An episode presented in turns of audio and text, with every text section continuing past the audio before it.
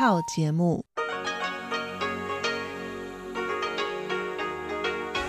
ที่นี่สถานีวิทยุเรดิโอไต้หวันอินเตอร์เนชันแนล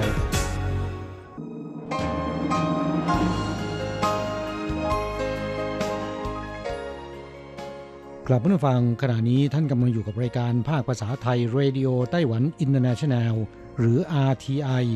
ออกกระจายเสียงจากกรุงไทเปไต้หวันสาธารณรัฐจีน เป็นประจำทุกวันนะครับ นอกจากรับฟังทางเครื่องรับวิทยุได้แล้ว ยังสามารถรับฟังรายการผ่านระบบออนไลน์ได้ที่ thai.rti.org.tw หรือที่ RTI Fanpage นะครับ ขอเชิญติดตามรับฟังรายการของเราได้ ตั้งแต่บัดนี้เป็นต้นไป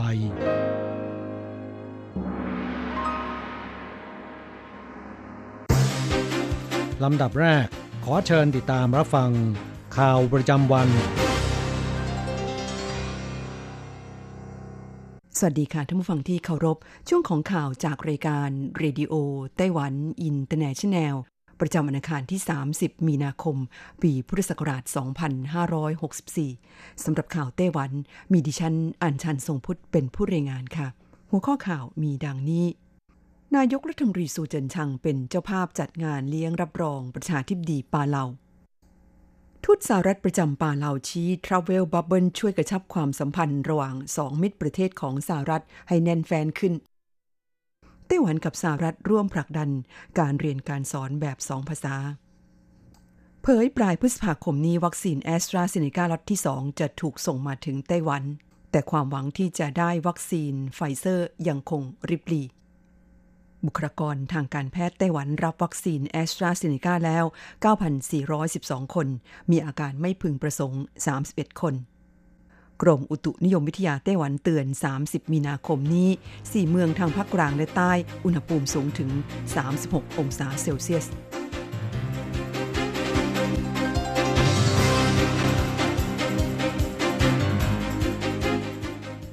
ต่อไปเป็นรายละเอียดของข่าวค่ะ อันดับแรกไปดูข่าวที่นายกรัฐมนตรีสู่เจินชัง เป็นเจ้าภาพจัดงานเลี้ยงรับรอง ประธานาธิบดีปาเลา เมื่อคืนวันที่19มีนาคมที่ผ่านมานายสู่เจินชัง นายกรัฐมนตรีไต้หวันสาธารณจีนได้เป็นเจ้าภาพจัดงานเลี้ยงรับรอง ประธานาธิบดีเซเรนเจลวิปส์และคณะ ซึ่งอยู่ระหว่างการเดินทางเยือนไต้หวัน หลังแลกเปลี่ยนของที่ระลึกต่อกันแล้ว นายสู่เจินชังได้กล่าวว่า การเดินทางเยือนไต้หวันของประธานาธิบดีปาเลาในครั้งนี้ เป็นการแสดงให้ประชาคมโลกได้เห็นว่า ความร่วมมือกันของประเทศพันธมิตร จะสร้างประโยชน์สุขให้แก่ทั้งสองฝ่ายทั้งนี้ผู้นำปาเลาเดินทางเยือนไต้หวันเพื่อประชาสัมพันธ์การท่องเที่ยวปาเลาตามแผน Travel Bubble ระหว่างไต้หวันกับปาเลาซึ่งจะเริ่มขึ้นในวันที่ 1 เมษายนนี้ โดยนอกจากจะเป็นการทำ Travel Bubble แห่งแรกของโลกแล้ว ยังเป็นการสะท้อนให้เห็นถึงความสำเร็จในการป้องกันโควิด -19 ได้อย่างมีประสิทธิภาพของไต้หวันกับปาเลาด้วย จากการแพร่ระบาดของโควิด -19 ส่งผลกระทบอย่างรุนแรงต่อเศรษฐกิจของปาเลาซึ่งพึ่งพาการท่องเที่ยว พนักงานในภาคธุรกิจว่างงานมากถึง 42%ดังนั้นการเปิด Travel Bubble ระหว่างปาเลากับไต้หวันครั้งนี้ จะมีส่วนช่วยกระตุ้นเศรษฐกิจของปาเลาให้ฟื้นตัวขึ้น ขณะเดียวกันนักท่องเที่ยวไต้หวัน ก็จะมีโอกาสได้เดินทางไปท่องเที่ยวและพักผ่อนในต่างประเทศ อีกทั้งยังเป็นการกระชับความสัมพันธ์ของทั้งสองประเทศ ให้แน่นแฟ้นยิ่งขึ้นเข้าต่อไปทูตสหรัฐประจำปาเลาชี้ Travel Bubble ช่วยกระชับความสัมพันธ์ ระหว่างสองมิตรประเทศของสหรัฐให้แน่นแฟ้นขึ้น เมื่อเที่ยงของวันที่ 30 มีนาคม ประธานาธิบดีเซเรนเจลวิปส์แห่งสาธารณรัฐปาเลา และจอห์นเฮนเนซีนิแลนด์ เอกอัครราชทูตสหรัฐประจำปาเลา ซึ่งเดินทางมาเยือนไต้หวัน พร้อมกับคณะของผู้นำปาเลา พร้อมด้วยนายอู๋เจาเซี่ยรัฐมนตรีต่างประเทศไต้หวันสาธารณรัฐจีน และเบรนท์คริสเทนเซนผู้อำนวยการใหญ่สถาบันอเมริกาในไต้หวันสำนักงานไทเป ได้ออกแถลงการณ์ร่วมกัน โดยเน้นย้ำความร่วมมือกันอย่างใกล้ชิด ระหว่างไต้หวันสหรัฐและปาเลาและการจัดทำ travel bubble ระหว่างไต้หวันกับปาเลาถือเป็นประจักษ์พยานที่เป็นรูปธรรม นายอูเจ้าเชี่ยเปิดเผยว่าการเปิด Travel Bubble ระหว่างไต้หวันกับปาเลาครั้งนี้ทำให้ประชาชนทั้งสองประเทศรู้สึกตื่นเต้นยินดีเป็นอย่างยิ่ง และสหรัฐเป็นผู้ที่อุทิศตน ตลอดจนให้ความสนับสนุนในด้านต่างๆ ซึ่งรวมถึงการบริจาคอุปกรณ์ในการป้องกันโรคระบาดแก่ปาเลาขณะที่ไต้หวันก็บริจาคอุปกรณ์การแพทย์ให้แก่ปาเลาเช่นกัน ทั้งนี้เพื่อให้ไต้หวันกับปาเลาสามารถเปิด Travel Bubble ระหว่างกันได้ นับว่าเป็นความสัมพันธ์และความร่วมมือระดับไรภาคีระหว่างสามประเทศที่เป็นไปอย่างใกล้ชิด ด้านในจอห์นเฮนเนซีนีแลนด์เอกอัครราชทูตสหรัฐประจำป่าเลากล่าวว่า เชื่อมั่นว่าระเบียงการท่องเที่ยวระหว่างไต้หวันป่าเลาจะช่วยทำให้ความสัมพันธ์ระหว่างไต้หวันกับป่าเลาแน่นแฟ้นและแข็งแกร่งขึ้น อีกทั้งยังทำให้มิตรภาพระหว่างประชาชนไต้หวันกับป่าเลาซึ่งเป็นมิตรประเทศของสหรัฐแนบแน่นและลึกซึ้งมากยิ่งขึ้น เข้าต่อไปไต้หวันกับสหรัฐร่วมกันผลักดันการเรียนการสอนแบบสองภาษา เมื่อวันที่ 29 มีนาคมที่ผ่านมากระทรวงศึกษาธิการไต้หวันสาธารณจีน และสถาบันอเมริกาในไต้หวัน ได้ร่วมกันจัดงานสัมมนาเพื่อส่งเสริมการเรียนการสอนแบบสองภาษา ระหว่างไต้หวันสหรัฐ ซึ่งเป็นกิจกรรมส่งเสริมด้านการศึกษาระหว่างไต้หวันกับสหรัฐ ที่จัดขึ้นต่อเนื่องจากการสัมมนาด้านการสอนภาษาจีน ที่จัดขึ้นในกรุงไทเปเมื่อวันที่ 16 มกราคมที่ผ่านมาโดยงานสัมมนาในครั้งนี้จัดขึ้นที่มหาวิทยาลัยซุนยัตเซน นครเกาสง มีผู้เข้าร่วมรับฟังมากกว่า 250 คน โดยมีนายพานเหวินจงรัฐมนตรีว่าการกระทรวงศึกษาธิการไต้หวัน และมิสเตอร์วิลเลียมเบรนท์คริสเทนเซนผู้อำนวยการใหญ่สถาบันอเมริกาในไต้หวัน และนายเฉินฉีม่ายผู้ว่าการนครเกาสง เดินทางไปร่วมงาน พร้อมกล่าวปราศัยในพิธีเปิดงานดังกล่าว ข่าวต่อไปเผยปลายเดือนพฤษภาคมนี้ วัคซีนแอสตราเซเนกาล็อตที่ 2 จะถูกส่งมาถึงไต้หวัน ในขณะที่ความหวังจะได้รับวัคซีนไฟเซอร์ยังคงริบหรี่เมื่อวันที่ 29 มีนาคมที่ผ่านมานายจวงเหรินเสียง โฆษกศูนย์บัญชาการควบคุมโรคระบาดไต้หวัน หรือ CECC เปิดเผยว่าวัคซีนแอสตราเซเนกาล็อตที่ 2 จะถูกส่งมาถึงไต้หวันในช่วงปลายเดือนพฤษภาคมนี้ ขณะที่นายเฉินสือจง รัฐมนตรีว่าการกระทรวงสาธารณสุข และสวัสดิการไต้หวันสาธารณรัฐจีน เปิดเผยระหว่างตอบกระทู้ถามของสสในสภานิติบัญญัติว่าวัคซีนไฟเซอร์ที่ไต้หวันต้องการนำเข้า ในขณะนี้ยังอยู่ระหว่างพยายามหาทางเจรจา แต่เนื่องจากมีปัญหาเรื่องห่วงโซ่อุปทานโลกทำให้จนถึงขณะนี้ยังไม่มีความคืบหน้าใด ๆ โอกาสที่จะเซ็นสัญญาซื้อขายระหว่างกันก็ริบหรี่เต็มทีทางนี้ CECC เปิดเผยว่า ณปัจจุบันเป็นที่แน่ชัดแล้วว่า ไต้หวันจะได้รับวัคซีนแอสตราเซเนกาจำนวน 10 ล้านโดส วัคซีนจากโควัคซ์4.76 ล้านโดส วัคซีนโมเดอร์นา5.05 ล้านโดส นอกจากนี้รัฐบาลไต้หวันยังมีการสั่งซื้อวัคซีนที่ไต้หวันผลิตขึ้นเองอีก 5 ล้านโดส รวมเป็น 30 ล้านโดส ซึ่งเพียงพอที่จะฉีดให้แก่ประชากรไต้หวัน 65% ข่าวต่อไปบุคลากรทางการแพทย์ไต้หวันรับวัคซีนแอสตราเซเนกาแล้ว 9,412 คน มีอาการไม่พึงประสงค์ 31 คนคุณผู้ฟังคะศูนย์บัญชาการควบคุมโรคระบาดไต้หวันเปิดเผยว่าในวันที่ 29 มีนาคม มีผู้ได้รับวัคซีนแอสตราเซเนกาล็อตแรกไปแล้ว 9,412 คน พบมีอาการไม่พึงประสงค์ 31 ราย ในจำนวนนี้ 27 รายมีอาการรุนแรง โดยส่วนใหญ่มีไข้สูง ปวดเมื่อยกล้ามเนื้อ ปวดหัว และบริเวณที่ฉีดมีอาการบวมแดง นายจวงเหรินเสียงโฆษกศูนย์บัญชาการควบคุมโรคระบาดเปิดเผยว่าไต้หวันเริ่มฉีดวัคซีนแอสตราเซเนกาล็อตแรก ให้แก่บุคลากรทางการแพทย์ ซึ่งถือเป็นกลุ่มที่มีความเสี่ยงสูงสุด ตั้งแต่วันที่ 22 มีนาคมที่ผ่านมา จากรายงานของประเทศต่างๆ ที่ระบุว่า ผู้ที่รับวัคซีนแอสตราเซเนกาเกิดผลข้างเคียง และอาการไม่พึงประสงค์ ในสัดส่วนที่สูงกว่าวัคซีนชนิดอื่น ไต้หวันจึงใช้วิธีกระจายความเสี่ยง ด้วยการจัดให้บุคลากรทางการแพทย์ ทยอยเข้ารับวัคซีนเป็นระยะ โดยในสัปดาห์แรกจัดให้ฉีดในโรงพยาบาล 58 แห่ง และขณะนี้เพิ่มเป็น 87 แห่ง และกำลังจะมีการหารือกันถึงการฉีดวัคซีนให้แก่กลุ่มเสี่ยงลำดับรองลงมาคาดจะประกาศให้สาธารณชนได้ทราบโดยทั่วกัน ในวันพุธที่ 31 มีนาคมนี้ ทั้งนี้ไต้หวันมีผู้ป่วยโควิด -19 เพียง 1,023 คน และเสียชีวิต 10 คน เข้าต่อไปกรมอุตุนิยมวิทยาไต้หวันเตือน 30 มีนาคมนี้ 4 เมืองทางภาคกลางและใต้ อุณหภูมิสูงถึง 36 องศาเซลเซียส กรมอุตุนิยมวิทยาไต้หวันประกาศเตือนอากาศร้อน อุณหภูมิสูงเป็นครั้งแรกของปีนี้ โดยช่วงกลางวันของวันที่ 30 มีนาคมนี้4เมืองทางภาคกลางและใต้ได้แก่นันโถ ไถหนาน เกาชงและผิงตง ช่วงก่อนและหลังเที่ยง อากาศจะร้อนจัด โดยเฉพาะเขตพื้นที่ภูเขาและริมแม่น้ำ อุณหภูมิจะสูงกว่า 36 องศาเซลเซียส เข้าสู่ระดับสัญญาณเตือนอากาศร้อนเป็นสีส้ม ขอให้ประชาชนที่ทำกิจกรรมกลางแจ้งต้องระมัดระวัง และหมั่นจิบน้ำบ่อยๆส่วนภาคเหนือและภาคตะวันออกท้องฟ้าโปร่งใส อุณหภูมิประมาณ 25-30 องศาเซลเซียส ลิวเพ่ถึงเจ้าหน้าที่พยากรณ์อากาศกรมอุตุนิยมวิทยาเปิดเผยว่า วันอังคารนี้ ทั่วไต้หวันท้องฟ้าโปร่งใส แสงแดดเจิดจ้า แต่เนื่องจากเขตพื้นที่ภูเขา ลมทะเลพัดไปไม่ถึง เมื่อแสงแดดสาดส่องลงมา อากาศจะร้อนอบอ้าวมาก อุณหภูมิจึงสูงกว่าพื้นที่อื่นอย่างไรก็ดี ในวันพุธนี้จะมีลมมรสุมเคลื่อนเข้ามา ภาคเหนือของไต้หวันจะมีฝนตกเป็นหย่อมๆ ภาคกลาง ภาคใต้ ท้องฟ้ามีเมฆมาก อากาศไม่ร้อนมากนัก แต่วันพฤหัสบดีที่ 1 เมษายนเป็นต้นไป อากาศจะกลับมาร้อนขึ้นอีกท่านผู้ฟังคะนั่นเป็นช่วงของข่าวไต้หวันประจำวันนี้นำเสนอโดยดิฉันอัญชันทรงพุทธค่ะ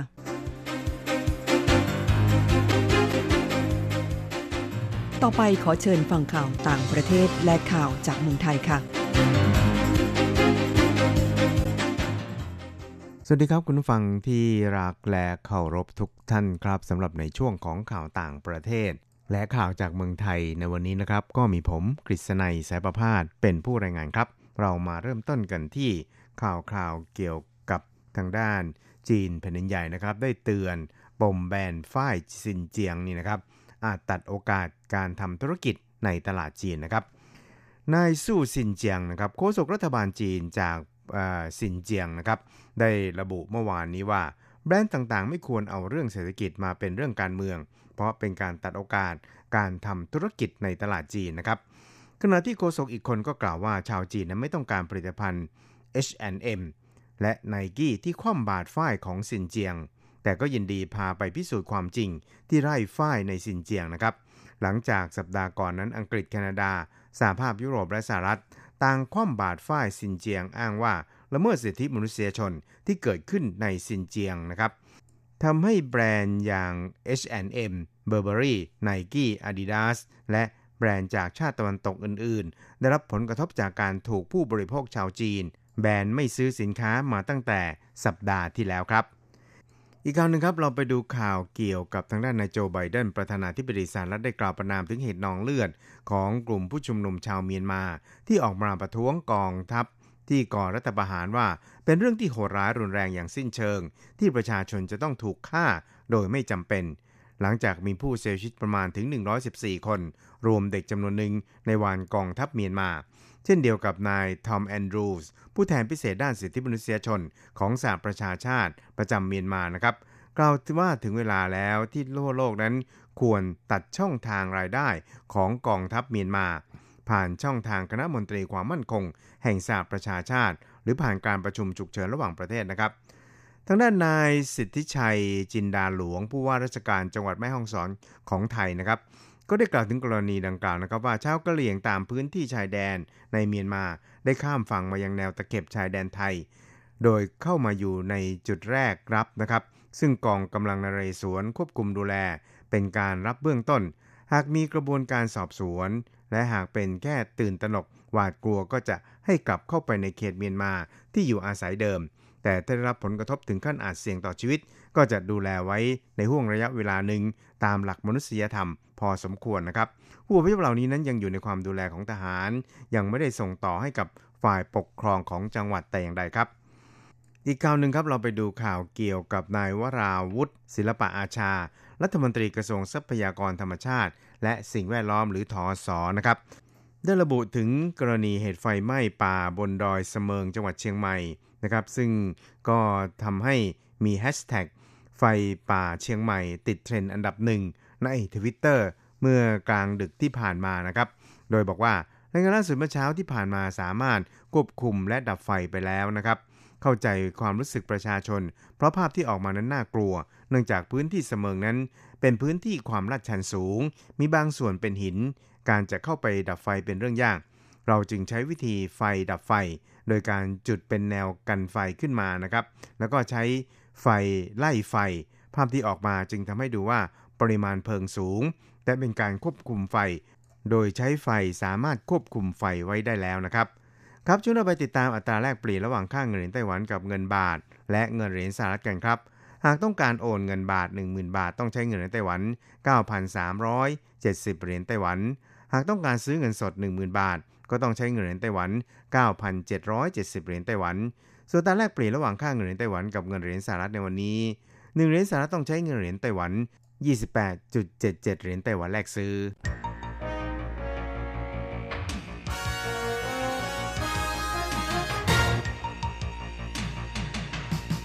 วิทยาการที่ก้าวหน้า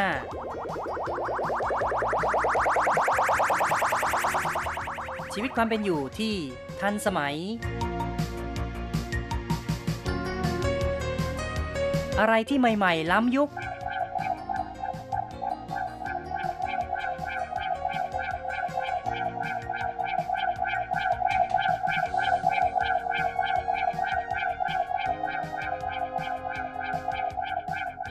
เชิญติดตามใน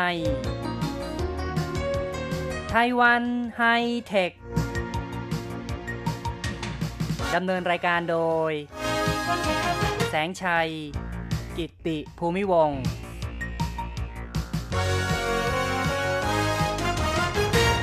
คุณผู้ฟังที่รักครับ พบกับแสงชัยอีกแล้วในไต้หวันไฮเทค ในครั้งนี้เราจะคุยกันถึงเรื่องของ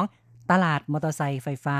ในไต้หวันแข่งขันกันดุเดือดมากขึ้น ในช่วงปลายเดือนมีนาคมนี้มีการเปิดตัวมอเตอร์ไซค์ของบริษัท KYMCO เป็นบริษัทยักษ์ใหญ่ซึ่งมียอดจำหน่ายมอเตอร์ไซค์สูงสุดในไต้หวัน ที่ผ่านมานั้น KYMCO เน้นการจำหน่ายมอเตอร์ไซค์น้ำมันนะครับก็คือมอเตอร์ไซค์ที่ใช้เครื่องยนต์ยังไม่ได้มุ่งเข้าสู่มอเตอร์ไซค์ไฟฟ้า ซึ่งในตอนนี้ก็มีการเปิดตัวมอเตอร์ไซค์ไฟฟ้า หรือน่าจะเรียกว่าสกูตเตอร์นะครับสกูตเตอร์ไฟฟ้ารุ่นใหม่ ภายใต้แบรนด์ Ionex คือสกูตเตอร์ไฟฟ้าของบริษัทคิมโก้นั้นใช้ชื่อแบรนด์ว่า Ionex ตอนนี้ก็มาถึงเวอร์ชันที่ 3.0 เป็นสกูตเตอร์ขนาดเทียบเท่ากับเครื่องยนต์คือ 125 ซีซี เปิดตัวคราวนี้ก็มีทั้งหมด 4 รุ่นด้วยกัน ราคาเริ่มตั้งแต่ 62,800 เหรียญไต้หวัน คิดเป็นเงินบาทคร่าวๆก็ประมาณ 65,000 บาทนะครับ นายเคอร์เซิงฟงประธานของคิมโก้นั้นบอกว่า ได้ตั้งเป้าหมายจะทยานจากเป็นผู้จำหน่ายสกูตเตอร์ไฟฟ้าอันดับ 2 กลายเป็นอันดับหนึ่งในไต้หวันให้ได้ เคอร์เซิงฟงบอกด้วยว่า ในช่วงที่ผ่านมานั้นก็พยายามหารูปแบบธุรกิจคือคลำทางอยู่นานเหมือนกันดูว่ารูปแบบธุรกิจอย่างไหน จะสามารถสร้างผลกำไรได้ ก็คาดว่าถ้าหากในครั้งนี้เปิดตัวแล้ว และใช้รูปแบบธุรกิจที่ถูกต้องก็จะกลายเป็นผู้ผลิต สกูตเตอร์ไฟฟ้ารายแรกของโลกที่มีผลประกอบการเป็นผลกำไร ต้องบอกว่าที่ผ่านมานั้นในไต้หวันมีการใช้สกูตเตอร์ไฟฟ้าตั้งแต่ปี 2015 โดยโกโกโร่เป็นผู้ที่บุกเบิกตลาด มาถึงตอนนี้ก็ขายได้เป็นจำนวนแสนคันขึ้นไปแล้ว แต่ก็เหมือนกับว่าเริ่มจะเพลี่ยงพล้ำและคิมโก้ที่มาทีหลังนี้ ได้ประกาศว่า ตอนนี้แม้ว่าจะอยู่อันดับ 2 ในส่วนของมอเตอร์ไซค์ไฟฟ้าหรือว่าสกูตเตอร์ไฟฟ้าเนี่ยก็กำลังจะแซงหน้าโกโกโร่ให้ได้ และก็จะทยานเป็นเบอร์หนึ่งในไต้หวันให้ได้ อีกทั้งบอกด้วยว่า คงจะมีผลกำไรได้เป็นรายแรกของโลก คือสามารถนำเอารูปแบบธุรกิจที่สามารถสร้างผลกำไรให้แก่ทางบริษัทได้ ในความเป็นจริงนั้นตลาดสกูตเตอร์ไฟฟ้าในไต้หวันคืบคลานอย่างช้าอย่างเชื่องช้ามาก ก็อย่างที่บอกนะครับโกโกโร่เปิดตัวตั้งแต่ปี 2015 และมาจนถึงปัจจุบันนี้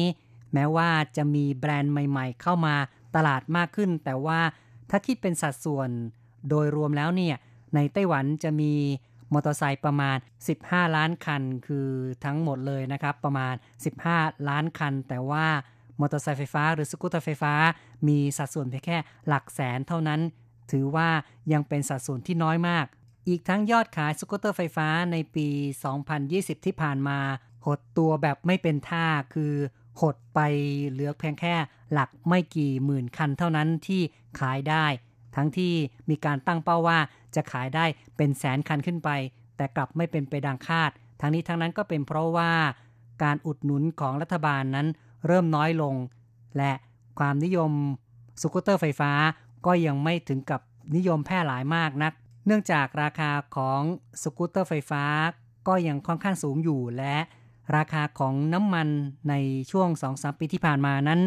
กับลดลงคือราคาน้ำมันในตลาดโลกลดลงก็เลยทำให้ไม่มีแรงดึงดูดในการที่จะเปลี่ยนไปใช้รถไฟฟ้ากัน การใช้สกูตเตอร์ไฟฟ้ายังต้องจ่ายค่ารายเดือนที่ค่อนข้างจะสูงเหมือนกัน เหล่านี้ก็เป็นสาเหตุเป็นปัจจัยที่ทำให้การขายสกูตเตอร์ไฟฟ้า ไม่ค่อยจะกระเตื้องเท่าไหร่นัก นายเคอร์ซิงฟงบอกว่า ภาวะดังกล่าวนั้นก็เป็นเรื่องเพียงชั่วคราวเท่านั้น แล้วก็เชื่อว่าหลังจากที่บรรดาผู้ผลิตมอเตอร์ไซค์หลายๆรายเนี่ยได้กระโจนเข้ามาในตลาดสกูตเตอร์ไฟฟ้า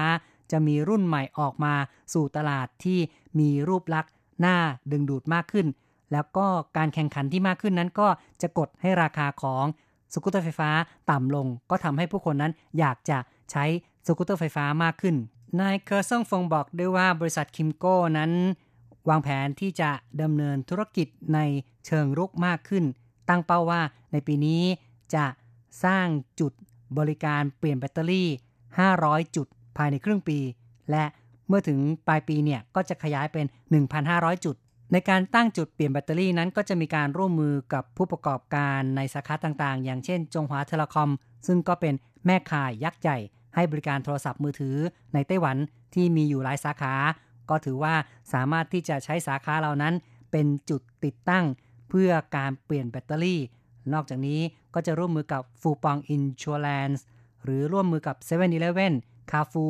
ไฮไลฟ์ก็คือว่าจับตลาดทั้งในส่วนของร้านสะดวกซื้อ แล้วก็ส่วนของไฮเปอร์มาร์เก็ตที่มีหลายสาขาก็จะตั้งจุดบริการแบตเตอรี่เอาไว้ทำให้ประชาชนนั้น ได้รับความสะดวกสบายไปช้อปปิ้งก็สามารถที่จะเปลี่ยนแบตเตอรี่ได้ ทางคิมโก้ยังตั้งเป้าด้วยว่า จะขยายจุดเปลี่ยนแบตเตอรี่เป็น 4,000 แห่งให้ได้ ภายในปลายปีหน้าก็คือปลายปี 2022 และเมื่อถึงจุดนั้นนี่ก็กลายเป็นว่าจะแซงหน้าเจ้าเก่านะครับก็คือแซงหน้าโกโกโร่ที่ปัจจุบันนั้นก็มีอยู่ประมาณแค่ 1,982 แห่งทั่วไต้หวัน แสดงให้เห็นว่าคิมโก้นั้นมีความมุ่งมั่นที่ จะครองตำแหน่งผู้นำในวงการสกูตเตอร์ไฟฟ้าของไต้หวัน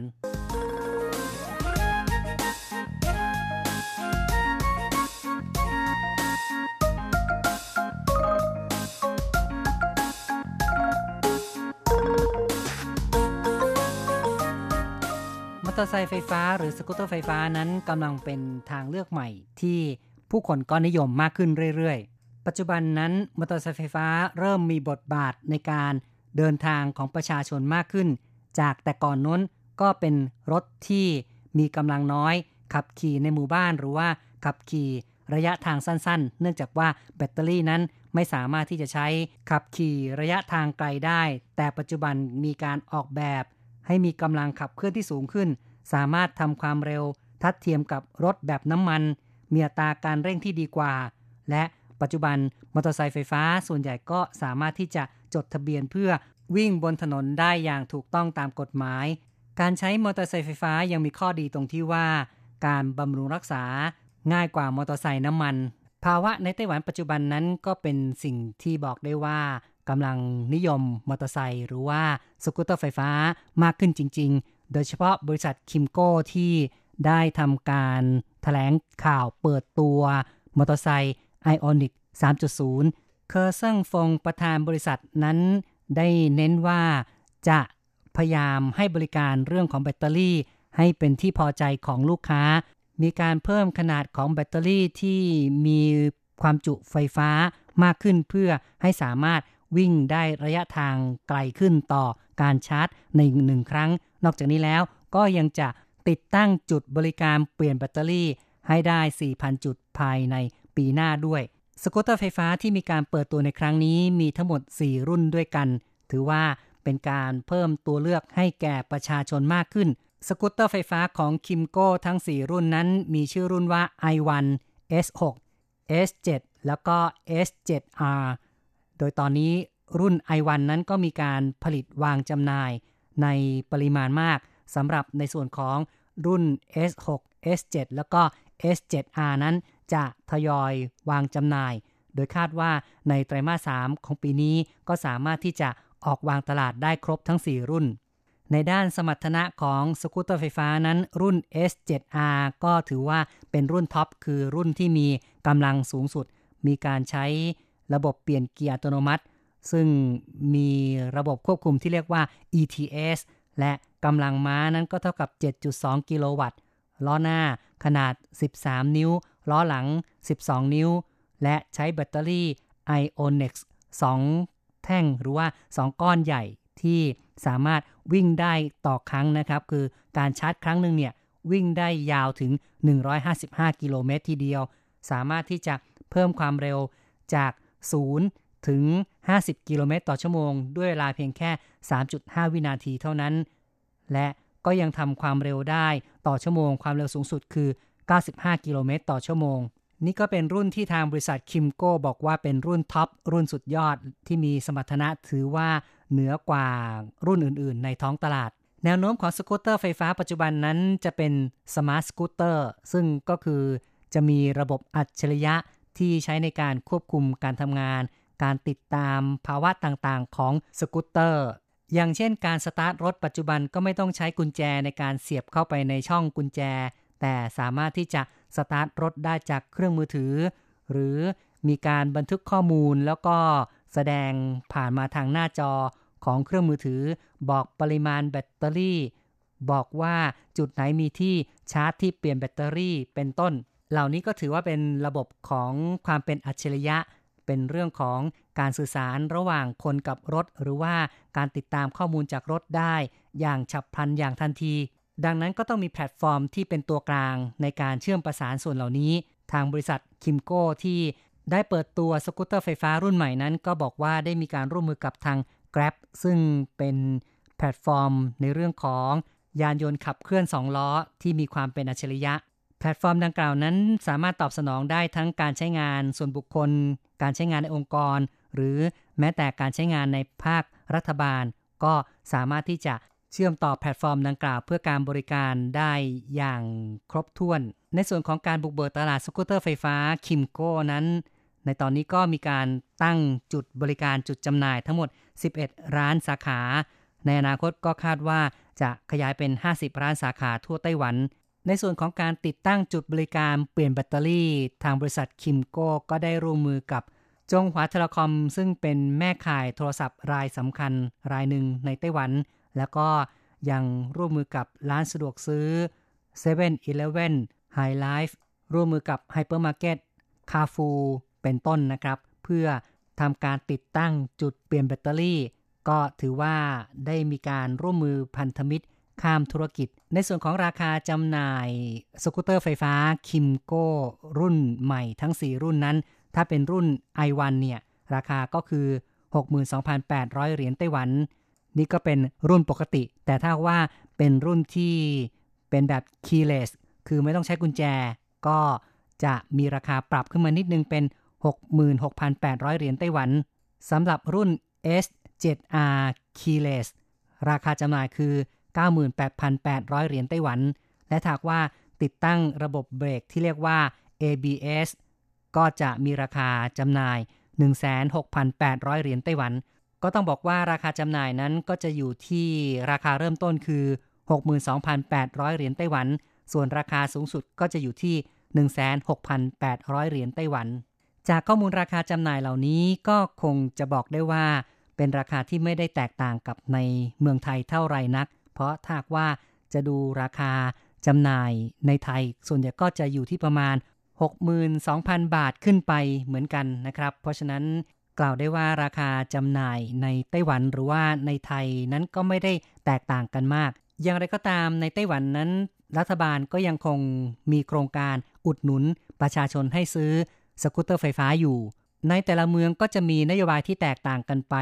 ซึ่งก็จะทำให้ราคาที่ประชาชนจ่ายจริงนั้น อาจจะต่ำลงอีกประมาณ 10,000ถึง20,000 เหรียญก็เป็นไปได้ ก็ถือว่าเป็นแรงดึงดูดที่ จะทำให้ประชาชนนั้นหันมา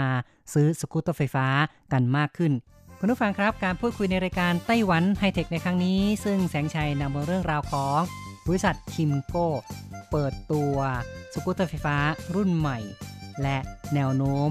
ความนิยมสกูตเตอร์ไฟฟ้าในไต้หวันมาเล่าสู่กันฟัง ก็หวังว่าคงจะได้รับสาระกันไปตามสมควร ในครั้งนี้เห็นที่ต้องขอยุติการพูดคุยเอาไว้ก่อน อย่าลืมกลับมาพบกับ ไต้หวันไฮเทคในครั้งต่อไป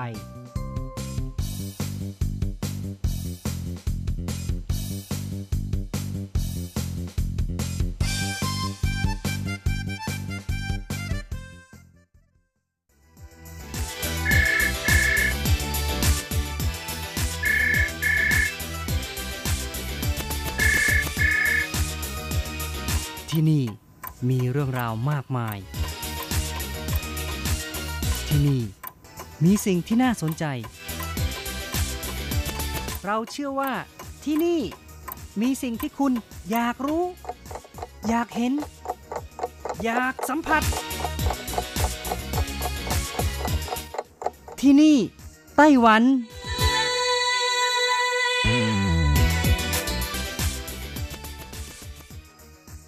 วัสดีค่ะ คุณผู้ฟัง พบกันอีกแล้วนะคะ ในช่วงเวลาที่นี่ไต้หวันกับรจรัสยนสวรรณพร้อมกับเนื้อหาสาระที่ดีๆ ที่เกี่ยวข้องกับในไต้หวันนำมาเล่าสู่กันฟัง ประจำทุกสัปดาห์ สัปดาห์นี้ก็ยังคงมีเรื่องราวดีๆ เกี่ยวกับ การให้รางวัล คนที่ไปเก็บไข่มวลลำไยนะคะ ซึ่งเป็นศัตรูพืชของเล่นจีและลำไยนำมาเล่าสู่กันฟังค่ะ ซึ่งช่วงที่ผ่านมานะคะคึกคักมากเลยค่ะ แม่บ้านทั้งหลายไม่ว่าจะอยู่ที่เมืองจังหว้านันโถไถจง หวินหลิน หรือว่าเกาสงนะคะ ต่างก็รวมตัวกัน ช่วยกันเก็บไข่มวลลำไยไปขายกันนะคะ เพราะว่า มวลลำไยก็คือศัตรูที่ร้ายแรงของลิ้นจี่และลำไยนะคะ ที่สร้างความเสียหายให้กับเกษตรกร เพราะฉะนั้นรัฐบาลท้องถิ่นหลายเมืองที่มีการปลูกลำไยและลิ้นจี่มากนะคะต่างงัดกลยุทธ์ให้รางวัลกับผู้ที่เก็บไข่มวลลำไย โดยเริ่มตั้งแต่วันที่ 18 กุมภาพันธ์จนถึง 27 พฤษภาคมค่ะ มีการกำหนดว่า ถ้าเก็บใบลิ้นจี่หรือว่าลำไยหนึ่งแผ่นที่มีไข่มวลลำไยตั้งแต่ 14 ฟองขึ้นไป จะจ่ายเงินค่าตอบแทน 5 เหรียญไต้หวัน ปรากฏว่าชาวบ้านก็แห่กันไปเก็บไข่มวลลำไยอย่างล้นหลามจนเกินคาดนะคะ เกินงบประมาณของรัฐจนต้องยุติโครงการอย่างกระทันหันค่ะ ยกตัวอย่างนะคะ เพียงแค่ระยะเวลาสั้นๆ แค่หนึ่งเดือนนะคะ ก็มีหญิงแซ่จาง ผู้ช่ำชอง ขยันเก็บใบของไข่มวลลำไยอันดับหนึ่งของตำบลเฟินเหวียนเมืองจังหว้าได้มากกว่า 29,996 แผ่นหืมขาดแค่ 4 แผ่นเองนะคะ ก็จะได้ 30,000 แผ่นแล้วค่ะ แล้วก็ได้รับเงินเกือบ 150,000 เหรียญไต้หวัน โอ้โห ยอดเยี่ยมจริง ๆ นะคะ ซึ่งทางรัฐบาลเมืองจังหว้าก็ได้จัดสรรงบประมาณให้รางวัลกับผู้ที่เก็บไข่มวลลำไย 660,000 เหรียญไต้หวันค่ะ ปรากฏว่าเมื่อถึงวันที่ 19 มีนาคม ระยะเวลาเพียงแค่เดือนเดียว ได้รับใบลิ้นจีและลำไยที่มีไข่ของมวลลำไยมากถึง 260,000 แผ่น และจะต้องจ่ายเงินมากถึง1ล้าน3แสนเหรียญไต้หวันค่ะ ซึ่งปรากฏการณ์ที่ชาวบ้านแห่กันไปเก็บไข่มวลลำไยหรือไข่แมงแคงนั้นก็ไม่เพียงแต่เกิดขึ้นที่เมืองจังหว้าค่ะ แม้แต่เมืองเกาสงและเจียอี้ก็เช่นกัน จนทำให้คณะกรรมการการเกษตร ตัดสินใจปิดโครงการกระทันหันเลยนะคะ พักการเก็บไข่มวลลำไยชั่วคราวในวันที่ 19 มีนาคมที่ผ่านมาส่วนผู้ช่ำชองเก็บไข่มวลลำไยของตำบลเฟินเหวียน เมืองจังหว้าอันดับสองก็มีมากถึง 20,000 แผ่นค่ะ ได้รับรางวัล1 0 0 0 0แสนเหรียญไต้หวัน โอ้โห ก็ไม่น้อยนะคะ เจ้าหน้าที่กองการเกษตรท้องถิ่นบอกว่า คนที่เก็บไข่มวลลำไยได้จำนวนมาก อาจจะไม่ใช่ฝีมือของคนเดียวค่ะ อาจจะมีการรวมตัวกันเป็นทีมทำงานเป็นครอบครัวจึงจะได้จำนวนไข่มวลลำไยมากมายขนาดนี้ ส่วนที่เมืองเกาสงก็มีประชาชนเข้าร่วมโครงการเก็บไข่มวลลำไยอย่างล้นหลามเช่นกัน ในวันที่ 22 มีนาคม สิ้นสุดโครงการปรากฏว่า มีประชาชนเก็บไข่มวลลำไยมาขายเกินเป้า 1 ล้านกว่าแผ่น โอ้โห ก็ต้องจ่ายงบเพิ่มกว่า 6 ล้านเหรียญไต้หวันเลยค่ะ ทางคณะกรรมการเกษตรของนครเกาสงจ่ายเงินไปก่อน แล้วก็แล้วก็รีบของงบจากรัฐบาลส่วนกลาง เพราะว่าจ่ายเกินงบประมาณไปเกินกว่า 3 เท่าแล้ว ทั้งนี้ทั้งนั้นในเขตนครเกาสงก็เป็นแหล่งปลูกลิ้นจี่และลำไยที่สำคัญ แล้วก็ในปีที่แล้วค่ะ ถือเป็นเขตที่ได้รับซื้อไข่มวลลำไยได้ปริมาณมากที่สุดในไต้หวันซะด้วย มีมากถึง 320,000 แผ่นค่ะ พอมาถึงปีนี้เนื่องจากว่ามีญาติสนิทมิสหาย ร่วมกันช่วยกันหารายได้พิเศษ ก็ทำให้ปริมาณที่ได้มาเกินคาด จังวิ่นผิงนะคะผู้อำนวยการกรมการเกษตรเมืองเกาสงบอกว่า วันที่ 22 มีนาคมเป็นวันสุดท้ายของโครงการ เกือบเที่ยงคืนก็ยังมีคนไปเข้าแถว รอต่อคิว เพื่อขายไข่มวลลำไยนะคะ โดยเฉพาะอย่างยิ่งประชาชนของตำบลเน่เหมินและฉีซันค่ะ ในพื้นที่สองแห่งนี้ร่วมด้วยช่วยกันเก็บไข่มวลลำไย จนกลายเป็นกิจกรรมร่วมกันของคนในท้องถิ่นไปซะแล้วค่ะสำหรับงบประมาณที่อุดหนุนให้กับผู้ที่เก็บไข่มวลลำไยนะคะ ก็มาจากกรมสุขอนามัยและการกักกันโรคพืชและสัตว์ คณะกรรมการการเกษตร โดยเมื่อ 2 ปีก่อนนะคะ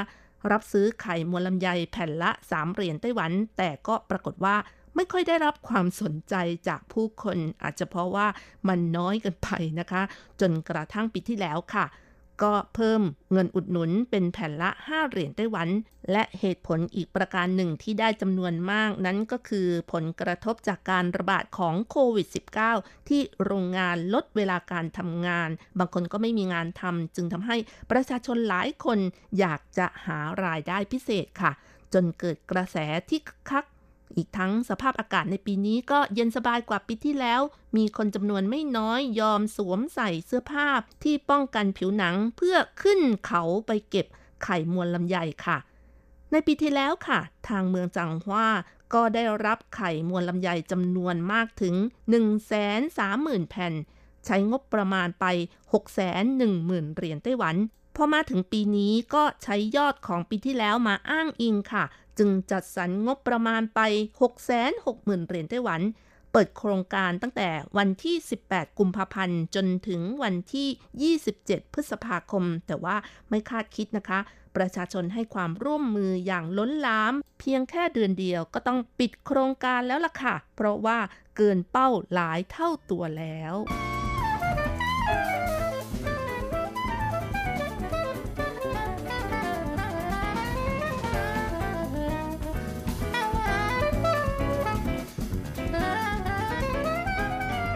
วจื้อสั้นรองผู้อำนวยการกรมการเกษตรเมืองจังหว่าบอกว่า การรับซื้อไข่มวลลำไยนั้น มีประสิทธิผลในการป้องกันโรค ยกตัวอย่าง การเก็บไข่มวลลำไยของเมืองจังหว่า260,000 แผ่น แต่ละแผ่นมีไข่มวลลำไยอย่างน้อย 14 ฟอง เพราะฉะนั้นก็จะต้องไปลดตัวมวลลำไยมากถึง3ล้าน6แสน4หมื่นตัว ทางรัฐบาลท้องถิ่นกำลังเจรจาเพิ่มงบประมาณอุดหนุนต่อไป หากทางรัฐบาลส่วนกลางไม่ให้เงินอุดหนุน เงินรางวัลที่ขาดเหลือไป ทางรัฐบาลท้องถิ่นจะหาทางใช้งบอื่นมาจ่าย หากรัฐบาลกลางนะคะ ยุติการรับซื้อไข่มวลลำไย ก็จะเพิ่มมาตรการด้วยสารเคมี และใช้แตนเบียนในการกำจัดค่ะสำหรับ ไข่ของแมงแคงหรือไข่มวลลำไยนั้นก็จะมีลักษณะกลมเล็กขนาดประมาณ 2-3มิลลิเมตรค่ะ ไม่ได้โตมากนะคะ โดยมวลลำไยเพศเมียจะวางไข่ในลักษณะเป็นกลุ่ม แล้วก็เรียงยาวเป็นแถวนะคะ แต่ละกลุ่มของแต่ละแถวนั้นจะมีไข่ประมาณ 3-15 ฟอง แต่ส่วนมากแล้วก็พบกว่า 10 ฟองขึ้นไปค่ะมันจะเริ่มวางไข่หลังผสมพันธุ์ ทั้งนี้ทั้งนั้นมวลลำไยเพศเมียหนึ่งตัว จะวางไข่ได้ประมาณ 98 ถึง 297 ฟอง โดยมีระยะไข่ในช่วง 11 ถึง 13 วันก่อนฟักเป็นตัวอ่อนค่ะ ไข่มวลลำไยหลังจากวางไข่ใหม่ๆ นั้นก็จะมีสีเขียว จากนั้นก็จะค่อยๆ เปลี่ยนเป็นสีขาวนวลแล้วก็ค่อยเปลี่ยนเป็นสีชมพู เมื่อเข้าสู่ระยะก่อนฟักเป็นตัว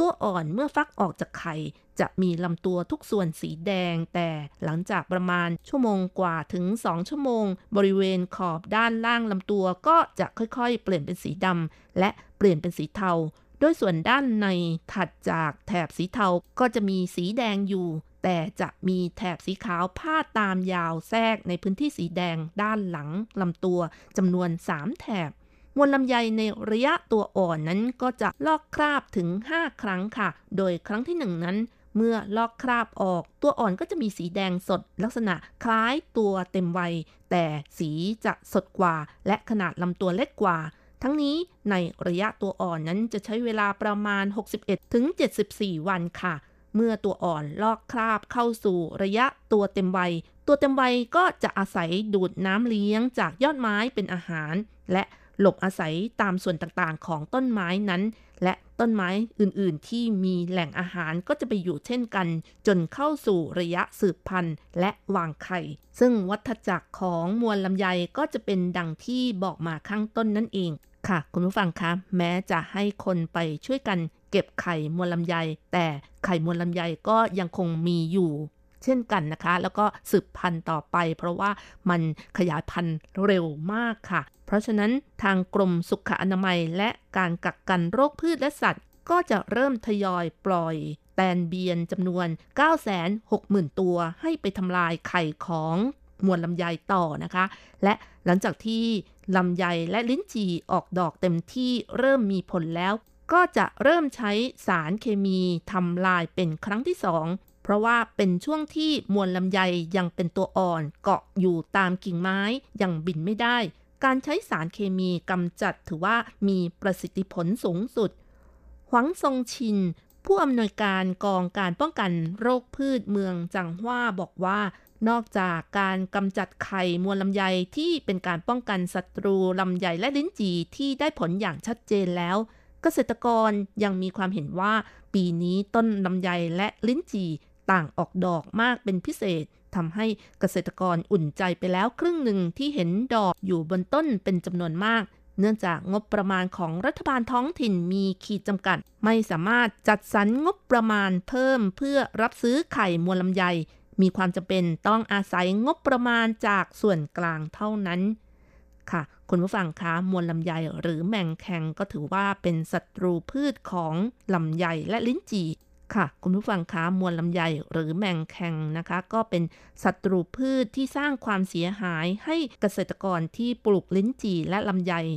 หากตัวอ่อนหรือว่าตัวเต็มวัยเข้าไปดูดกินน้ำเลี้ยงจากยอดอ่อน หรือว่าช่อดอก ช่อผลของลำไยหรือลิ้นจี่นะคะ ก็ทำให้ยอดอ่อนหยิกงอ ยอดอ่อนเหี่ยว ยอดอ่อนไม่เติบโต ดอกร่วงแล้วก็ไม่ติดผลหรือว่าติดผลน้อย ผลผลิตก็ไม่ดีแล้วก็ไม่มีคุณภาพด้วยค่ะ และนอกจากนี้แล้ว มวลลำไยก็ยังสามารถปล่อยของเหลวหรือว่าฉี่หรือว่าไอของเหลวที่มีกลิ่นฉุนนะคะ มีความเป็นพิษ มีฤทธิ์เป็นกรด เมื่อสัมผัสโดนผิวหนังก็จะทำให้ปวดแสบปวดร้อนได้ ระคายเคืองต่อผิวหนัง หากโดนดวงตาก็ต้องรีบล้างน้ำออกทันที มวลลำไยจะปล่อยพิษออกมาเมื่อถูกรบกวน อย่างเช่นว่าเขย่าลำต้นหรือว่าการจับลำตัวของมวลลำไยค่ะ โดยบางรายที่แพ้มากก็จะปวดแสบปวดร้อน บางรายก็น้ำตาไหลหรือว่าหายใจติดขัดก็มีเช่นกันนะคะ นอกจากนี้ของเหลวที่พ่นออกมายังทำให้เปลือกของผลลำไยหรือว่าผลลิ้นจี่มีสีคล้ำได้ค่ะ ไม่สวยนะคะ ขายไม่ได้ราคา แต่อย่างไรก็ตามก็มีศัตรูในธรรมชาติของมวลลำไยหลายชนิด อย่างเช่น แตนเบียน หรือว่าเชื้อราพาซิโลไมซิส ไลลาซินัสนะคะ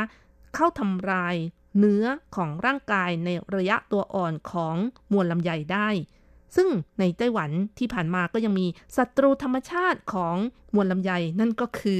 แรงงานไทยนะคะ ที่มาทำงานอยู่ในไต้หวันส่วนหนึ่งที่อยู่แถวเมืองจังหว้าหรือว่าเมืองหวินหลินค่ะ อาศัยวันหยุดก็ปั่นจักรยานค่ะ ไปตามสวนลิ้นจีและลำไย จับแมงแคงหรือว่ามวลลำไยมาปรุงเป็นอาหาร โอ้โห ก็บอกกันว่าอร่อยมาก ๆ เลยนะคะ บางคนแม้แต่กินดิบก็อร่อย โดยการเด็ดปีกทิ้งแล้วก็บีบส่วนท้องให้มวลลำไยฉี่ออกกำจัดกลิ่นฉุนออกไป แล้วก็โยนเข้าปากเคี้ยวแบบตัวเป็นๆไม่รู้ว่าอร่อยแค่ไหนนะคะ หรือว่าเอาไปปรุงอาหารทำแจ่วทำน้ำพริก หรือว่าทอดคั่วเกลือก็ได้ หรือว่าใส่ในแกงหน่อไม้แกงเห็ดเป็นต้น ถือเป็นเมนูยอดฮิตของคนอีสานเป็นอาหารเลิศเลยทีเดียว และบางคนก็บอกว่าเป็นไวอาก้าธรรมชาติของผู้ชายอีสานนะคะ ไม่รู้ว่าเป็นเช่นนั้นหรือเปล่านะคะ เอาละค่ะคุณผู้ฟังเวลาของรายการหมดลงอีกแล้วนะคะ อย่าลืมค่ะกลับมาติดตามเรื่องราวดีๆ ในช่วงเวลาที่นี่ไต้หวันกับรจรัสสัปดาห์หน้าเวลาเดียวกันสำหรับวันนี้ขอให้ทุกท่าน โชคดี มีความสุขสวัสดีค่ะ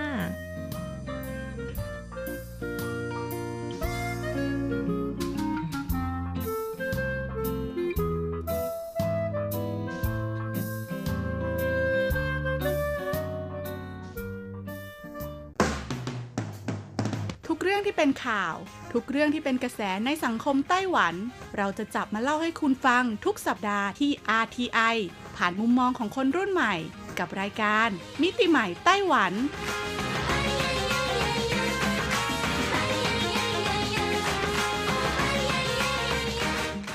สวัสดีค่ะ คุณผู้ฟัง RTI ที่คารพท่านขอต้อนรับเข้าสู่รายการมิติใหม่ไต้หวันค่ะ รายการที่จะนำเสนอเรื่องราวดีๆ เรื่องราวใหม่ๆ ที่เกิดขึ้นในไต้หวันนะคะดำเนินรายการโดยดิฉันดีเจยุ้ยมณพรชัยวุฒิค่ะ สำหรับเรื่องราวของรายการมิติใหม่ไต้หวันในสัปดาห์นี้ค่ะ มีความเกี่ยวข้องกับวิธีการอนุรักษ์สิ่งแวดล้อมในไต้หวันค่ะ ซึ่งเป็นการอนุรักษ์สิ่งแวดล้อมทางทะเลนะคะ อย่างที่เราทราบกันดีเลยค่ะ คุณผู้ฟังว่าไต้หวันเนี่ยมีภูมิประเทศเป็นเกาะถูกไหมดังนั้นเขาก็จำเป็นต้องพึ่งพาท้องทะเลค่ะ ในการดำรงชีวิตนะคะ วิถีชีวิตของคนไต้หวันเนี่ยเรียกได้ว่าเกิน 50%นะคะมีความเกี่ยวข้องกับท้องทะเล ตั้งแต่อดีตจนถึงปัจจุบันเลยทีเดียวค่ะ แต่ว่าปัจจุบันนี้ก็ต้องยอมรับเลยค่ะว่าท้องทะเลเปลี่ยนไปมากๆนะคะ ไม่ใช่แค่ท้องทะเลรอบไต้หวันเท่านั้น ท้องทะเลทั่วโลกเลยละค่ะ อันเนื่องมาจากปรากฏการณ์ทางธรรมชาตินะคะ ซึ่งปรากฏการณ์เหล่านี้ค่ะ ก็เกิดจากฝีมือของมนุษย์อย่างเรานั่นเองนะดังนั้นในเมื่อมนุษย์เราค่ะเป็นต้นเหตุในการทำให้โลกเนี่ยเกิดการเปลี่ยนแปลงไปในด้านที่ไม่ดี โดยเฉพาะเรื่องราวของสภาพแวดล้อมที่ย่ำแย่ลง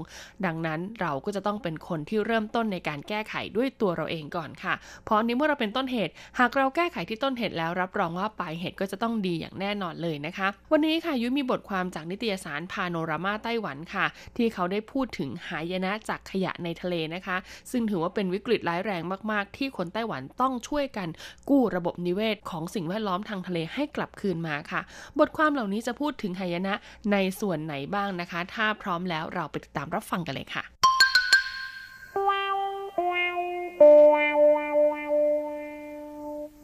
นกอัลบาทอสตายเพราะกินเศษพลาสติกที่ลอยอยู่ในทะเล ส่วนแมวน้ำที่เกยตื้นก็มีถุงพลาสติกอัดอยู่เต็มท้อง เต่าทะเลที่เดิมควรที่จะแหวกว่ายอยู่กลางทะเลอย่างเสรี แต่กลับต้องตายเพราะถูกแห่รัดคอ ภาพการตายของสัตว์ทะเลอย่างไม่ควรที่จะเกิดขึ้นเหล่านี้ แสดงให้เห็นถึงความมักง่ายของผู้คน ที่คำนึงถึงแต่ความสะดวกสบายของตน แต่กลับตอบแทนด้วยความเจ็บปวดอย่างไม่อาจพรรณนาได้ของระบบนิเวศและสิ่งแวดล้อม พลาสติกถูกคิดค้นขึ้นและใช้อย่างแพร่หลาย ในช่วงเวลาเพียง 60 กว่าปีที่ผ่านมา และกลับถูกทิ้งอย่างเกลื่อนกาดตามอำเภอใจ กลายเป็นหายนะต่อระบบนิเวศ ผลงานวิจัยพบว่าในแต่ละปี มีขยะพลาสติกถูกทิ้งลงไปในทะเลอย่างน้อย 8 ล้านตัน องค์การสหประชาชาติประเมินว่าในปีคศ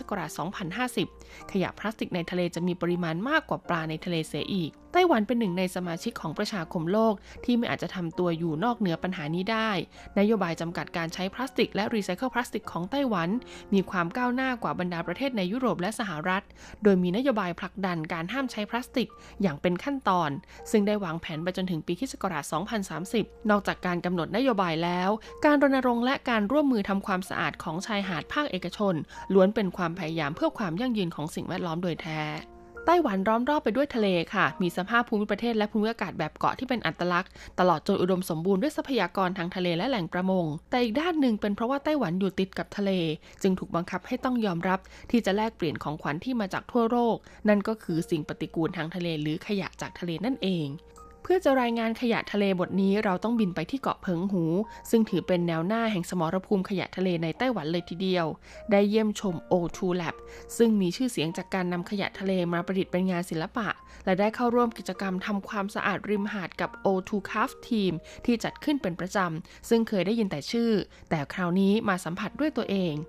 และเมื่อทอดสายตาไปยังมหาสมุทรอันเวิงว้างสุดลูกหูลูกตา แต่ริมหาดที่ติดกันอยู่ กลับเต็มไปด้วยขวดพลาสติก และขยะพลาสติกกระจัดกระจายไปทั่ว ทั้งยังมีแหอวน เศษโฟมเกลื่อนกลาดไปทั่ว ภายในรัศมีเพียง 10 เมตร เก็บขยะทะเลที่มีทั้งเศษแปลงสีฟัน เข็มฉีดยาหลอดดูดรองเท้าแตะ ขวดแก้วทุ่นลอยน้ำหลอดไฟของเล่น และหลอดไฟสัญญาณที่ใช้บนเรือ อัดแน่นเต็มถุงขยะหนักกว่า 50 กิโลกรัมหลายใบทีเดียวผู้ร่วมงานเล่าเรื่องราวของสิ่งที่เก็บได้ขณะทำความสะอาดชายหาดว่า มีทั้งเซ็กทอย หลอด และขวดยาฉีด ป้ายดวงวิญญาณบรรพบุรุษไพ่นกกระจอกและขยะเหล่านี้มาจากทุกสารทิศโดยไม่แบ่งเขตแดน ล้วนเป็นขยะที่มาจากของใช้ในชีวิตประจำวันของมนุษย์ทั้งสิ้น จริงๆ แล้วเดิมทีริมหาดในไต้หวันไม่ได้อยู่ในสภาพเช่นนี้ คุณเจิ้งหมิงชิว นักวิจัยของ Biodiversity Research Center ของ Academia Sinica ซึ่งทำศึกษาวิจัยเกี่ยวกับระบบนิเวศในทะเล และมีประสบการณ์ในการดำน้ำมากกว่า 40 ปี ผู้ที่มีบ้านเกิดอยู่ในตำบลปายซาของเผิงหูเล่าว่า ในวัยเด็กที่นี่มีธรรมชาติที่สวยงาม อุดมไปด้วยสิ่งมีชีวิตในระบบนิเวศ แต่เมื่อพัฒนาเป็นเมือง ทะเลได้รับผลกระทบก่อนเป็นอันดับแรกแหล่งเพาะพันธุ์ใต้ทะเลถูกทำลายทำให้เขาต้องก้าวออกมาเรียกร้องให้ผู้คนหันมาสนใจกับมลภาวะรุนแรงที่เกิดขึ้นกับระบบนิเวศใต้ท้องทะเลกระทั่งปีคศ2018 เขาได้เผยแพร่ผลงานวิจัยที่ใช้เวลานานกว่า 5 ปี โดยทีมงานของเขาได้สำรวจและสร้างสถานการณ์จำลองว่า ขยะทะเลลอยไปตามแนวเกาะตงซาหรือเกาะพาทัสไอแลนด์ทางตะวันตกเฉียงใต้ของทะเลไต้หวัน ซึ่งเป็นผลงานวิจัยฉบับแรกของไต้หวัน ที่ได้เผยแพร่ในนิตยสาร Environmental Research Lecture ซึ่งเป็นที่เชื่อถือในระดับโลก โดยเสนอแนะวิธีการแก้ปัญหาขยะพลาสติก รวมทั้งเสนอหลักฐานอ้างอิงทางวิทยาศาสตร์ เพื่อให้ชีวิตในท้องทะเลมีโอกาสได้อยู่ต่อไปอย่างยั่งยืน นักวิทยาศาสตร์อาจอาศัยหลักฐานการสำรวจมายืนยันถึงการทำลายระบบนิเวศของขยะทะเล แต่ถ้าเราไปสำรวจทะเลใกล้เคียงแล้วก็จะพบชายหาดที่อยู่ในภาวะวิกฤตขั้นโคม่าทีเดียว ปัญหาอยู่ที่ว่าคุณจะมองข้ามมันไปหรือเปล่าก็เท่านั้น เมื่อต้นปีที่ศกราช 2019 นะคะ O2 Lab ซึ่งได้ย้ายไปปักหลักอยู่ที่หมู่บ้านหลงเหมือนตำบลหูชี มีคุณไถ่ไฉหลิงค่ะ ช่างภาพจากเทาหยวนเป็นผู้รับผิดชอบ เธอก็พบว่านอกจากวิวทิวทัศน์อันงดงามตระการตา หาที่เปรียบไม่ได้แล้ว เพิงหูยังถูกลุกล้ำจากขยะทะเลที่ลอยมาพร้อมกับน้ำขึ้นน้ำลงอยู่ตลอดเวลาอีกด้วย คุณทั้งชัยลิงค่ะ เริ่มลงมือทำความสะอาดชายหาด และประกาศตารางเวลาที่จะทำความสะอาดชายหาด ผ่าน Facebook ของตนเอง ยินดีต้อนรับผู้คนเข้าร่วมกิจกรรมนี้ด้วยในช่วงแรกนะคะของการก่อตั้ง เธอต้องเก็บขยะริมชายหาดอันเวิ้งว้างสุดลูกหูลูกตาอยู่คนเดียว วันแล้ววันเล่า กระทั่งมีอยู่วันหนึ่งค่ะ เธอเห็นนักท่องเที่ยว 3 คนเดินมาแต่ใกล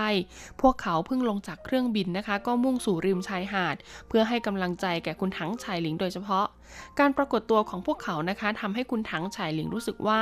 แม้ว่าเราคนเดียวจะมีพลังเพียงเล็กน้อย ก็อาจส่งผลต่อบุคคลอื่นๆ ได้ โดยเฉพาะอย่างยิ่งชาวไต้หวันค่ะ มักจะเกรงกลัวเสมอว่า การทำความสะอาดชายหาดคนเดียว เป็นการทำตัวคนเดียวแต่ลำพัง แต่คุณถังชายหลิงรู้สึกว่าไม่เป็นไร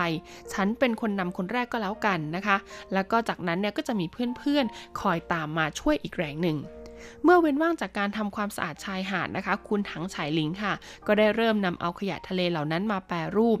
ตอนแรกนะคะ คุณถังฉายหลิงเนี่ยก็เอาขยะทะเลมาทำให้ดูสวยงามขึ้น ดึงดูดผู้คนที่ไม่เคยให้ความสนใจกับปัญหาขยะทะเลมาก่อน คุณถังฉายหลิงร่วมกับทีมงานคิดค้นผลงานสร้างผลงานใหม่ๆนะคะ เอาทุ่นลอยมาประดิษฐ์เป็นตัวปลาหมึก เอาแหอวนมาทำเป็นกระเป๋าหิ้ว และยังเคยเอาขยะทะเลค่ะ มาปรุงแต่งเป็นอาหารขยะทะเลอันโอชะ รวมทั้งยังเอามาประดับต้นคริสต์มาสอีกด้วย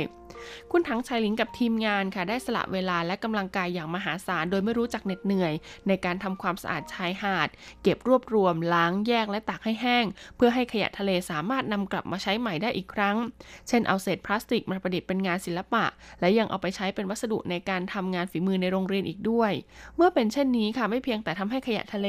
สามารถกลับมาใช้ประโยชน์ได้ แต่เด็กๆนะคะ ก็เป็นคนนำเอาขยะทะเลเหล่านี้ มาใช้ประโยชน์ด้วยมือของตนเอง ทำให้เขารู้สึกภูมิใจเป็นอย่างยิ่ง และที่สำคัญยิ่งกว่านั้นก็คือได้สารต่ออุดมการณ์ และความตั้งใจของทีมงานที่ต้องการทนุถนอมสิ่งแวดล้อม คุณหวังจื้อหยางค่ะ ผู้ก่อตั้ง r e t h i n k s นะคะ จะเล่าถึงเรื่องราวของขยะทะเลให้ผู้คนฟังด้วยภาพ 100 ภาพ เขาเล่าว่า r e t h i n k s เนี่ยได้เริ่มผลักดันกิจกรรมทำความสะอาด ริมหาดรอบเกาะมาตั้งแต่ปีคศ2013 เพื่อให้ผู้คนจำนวนมากขึ้นนะคะ ได้มีโอกาสเข้ามารับรู้และสัมผัส ให้ความสนใจกับการอนุรักษ์สิ่งแวดล้อม ในปีคศ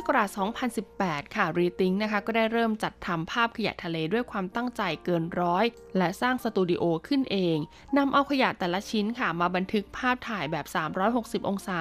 และนำภาพเหล่านี้ค่ะไปแต่งประกอบพื้นสี กลายเป็นสารานุกรมขยะเริ่มแรกของไต้หวัน จนได้รับความสนใจจากหนังสือพิมพ์ The Guardian ของอังกฤษนะคะ และยังคว้ารางวัล Best of the Best จาก Red Dot Award ของเยอรมนีอีกด้วย คุณหวังจื้อหยางค่ะ และทีมงานได้เขียนเรื่องราวให้แก่ขยะทะเลทุกชิ้น ผสมผสานแนวคิดของเกมโปเกมอนที่เคยฮิตสุดๆเลยนะคะ โดยนำเอาขยะทะเลเหล่านี้มาสมมุติเป็นสัตว์ประหลาดใต้ท้องทะเล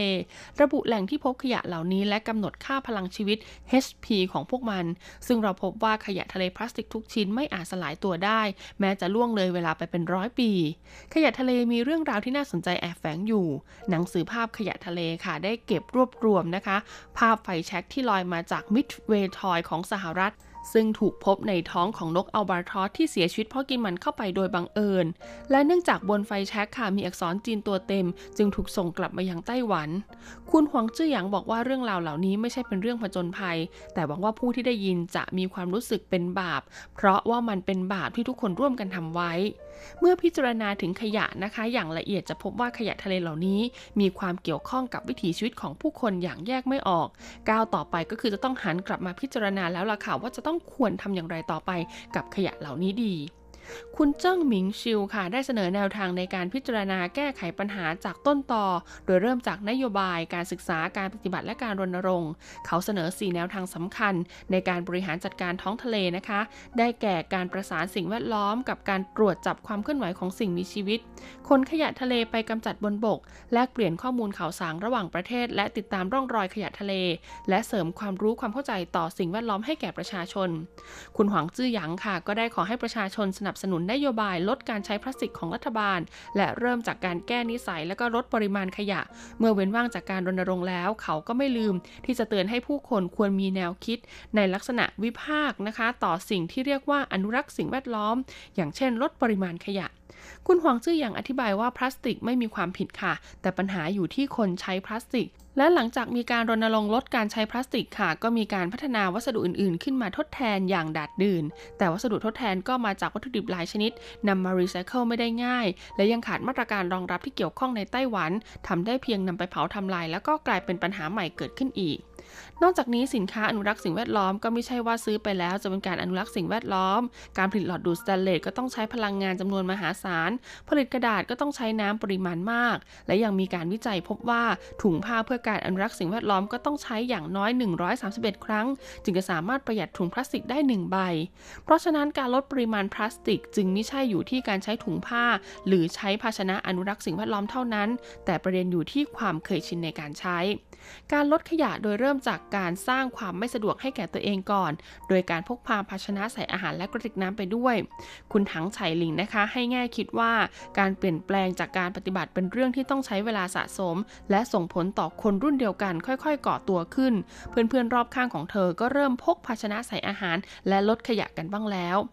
การทุ่มเททั้งชีวิตจิตใจและมันสมองของ O2 Lab ค่ะ ได้พยายามทำให้การทำความสะอาดชายหาดกลายเป็นกิจกรรมที่ไม่น่าเบื่อ เมื่อมีผู้คนมาร่วมกันทำความสะอาดชายหาดแล้ว ก็จะมีเวลาเหลืออยู่บ้าง จึงจะสามารถร่วมกันชื่นชมสัมผัสชายหาดอันสะอาดสะอ้าน บวกกับการเช็คอินของบรรดาเน็ตไอดอลที่กำลังนิยมในปัจจุบัน พวกเขานำเอาขยะทะเลที่เก็บมาเป็นฉากปิกนิก หรืออาจจะเล่นเรือแคนู หรือทำกิจกรรมประดิษฐ์งานศิลปะ ซึ่งเป็นกิจกรรมที่เกิดขึ้นนะคะ ในระหว่างการทำความสะอาดชายหาดแบบชิวๆ คุณเจนกูดดอค่ะ นักวิจัยพฤติกรรมศาสตร์ผู้มีชื่อเสียงนะคะ เคยกล่าวว่ามีเพียงความเข้าใจเราจึงจะให้ความสนใจ มีเพียงให้ความสนใจเราจึงจะยื่นมือให้ความช่วยเหลือ มีเพียงแต่การไปช่วยเหลือเราจึงจะรอดพ้น ต้องหาการเชื่อมโยงระหว่างมนุษย์กับธรรมชาติกลับมาอีกครั้ง แล้วหันมาชื่นชมความงามของชายหาดอันสวยงาม ภายหลังการทำความสะอาด แล้วบางทีเราก็จะได้คำตอบนะคะ ในหัวใจว่ามีวิธีการแก้ไขอะไรบ้าง ที่จะช่วยให้ท้องทะเลลอดพ้นจากหายนะของขยะเหล่านี้